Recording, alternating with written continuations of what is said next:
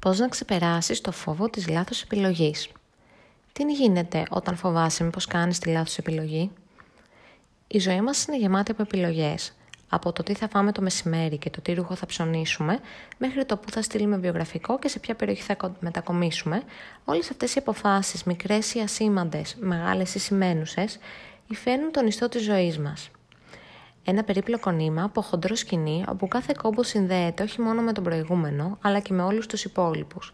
Και έτσι δυσκολευόμαστε να βρούμε που ήταν τελικά εκεί που στρίψαμε λάθος και αν μπορούμε να αλλάξουμε κάτι χωρίς να διαλύσουμε ολόκληρο το σκηνή. Οι επιλογές μας, είτε μικρές είτε μεγάλες, είναι σαν ένα σταυροδρόμι. Ποτέ δεν μπορούμε να είμαστε σίγουροι εξ αρχής προς τα που είναι καλύτερα να πάμε.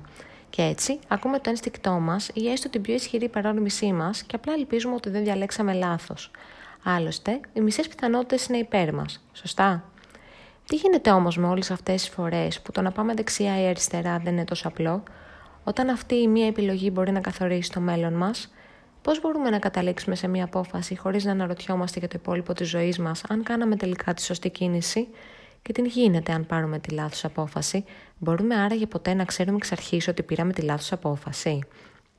Όλοι μας, ακόμα και οι πιο σοφοί ανάμεσά μας, μερικές φορές εθελοτυφλούμε.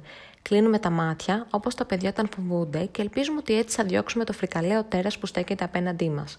Κάνουμε ότι δεν υπάρχει, στρέφουμε αλλού το βλέμμα, απασχολούμε το μυαλό και το χρόνο μας με άλλα, ασήμαντα, με τα μικρά τερατάκια που μπορούμε να εξαφανίσουμε με μία κλωτσιά. Το μεγάλο και άγνωστο, ωστόσο, είναι πάντα εκεί, και όπως ακριβώς η μούχλα στους τοίχους, δεν πρόκειται να φύγει αν δεν τη διώξουμε εμείς. Γιατί εθελοτυφλούμε όμως? Γιατί φοβόμαστε τόσο να πούμε όχι ή ναι και απλά να τελειώνουμε με αυτή την ιστορία? Επειδή δεν ξέρουμε, επειδή μέσα μας, ναι μεν έχουμε αποφασίσει ήδη, αλλά επιτρέπουμε στον εαυτό μας the benefit of the doubt. Σαν άλλοι κατηγορούμενοι σε δικαστήριο, μας δίνουμε ένα ελαφρυντικό, το περιθώριο να καθυστερήσουμε λίγο ακόμα, να το αναβάλουμε, να μην τραβήξουμε το τσιρότο. Αλλά μέσα μας ξέρουμε. Αλήθεια, για σκέψου το, πιστεύεις ότι δεν έχεις αποφασίσει ήδη τι θα κάνεις? Ξέρεις ότι θα φύγεις από αυτή τη δουλειά και σημαίνει να ψάξεις πάλι από την αρχή. Το ξέρεις ότι ο άνθρωπος με τον οποίο είσαι δεν σου ταιριάζει και πρέπει να φύγεις. Δύσκολο όμως να είσαι μόνος σου όταν όλοι γύρω σου ζευγαρώνονται. Το πατρικό μπορεί να έχει γίνει μέγενη που σε σφίγγει, αλλά πώς αφήνεις το οικείο για το άγνωστο?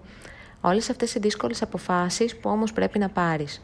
Ο κόσμος δεν θα ήταν ο ίδιος αν δεν υπήρχαν εκείνοι οι θαραλέοι που σβάδισαν προς το άγνωστο τι. Και αν κάνεις λάθος και αν το αισθηκτό σου σε κοροϊδέψει, ή αν φοβηθείς να ακολουθήσεις αυτό που σου λέει η καρδιά σου, τι γίνεται τότε? In life there is a gift. It's called tomorrow.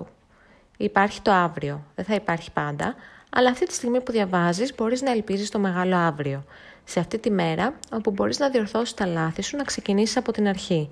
Όχι να γυρίσεις πίσω όμως. Ποτέ μην γυρίζεις πίσω και ας έκανες λάθος. Να κοιτάς μπροστά. Να κοιτάξεις μπροστά και όπως το τζι πι ες να κάνεις αναδρομολόγηση. Ακόμα και ο καλύτερος οδηγός κάποια στιγμή θα χαθεί. Η ικανότητα δεν βρίσκεται στο πόσο καλά ακολουθείς την πορεία, αλλά στο πώς αντιδράσεις όταν βγαίνεις εκτός.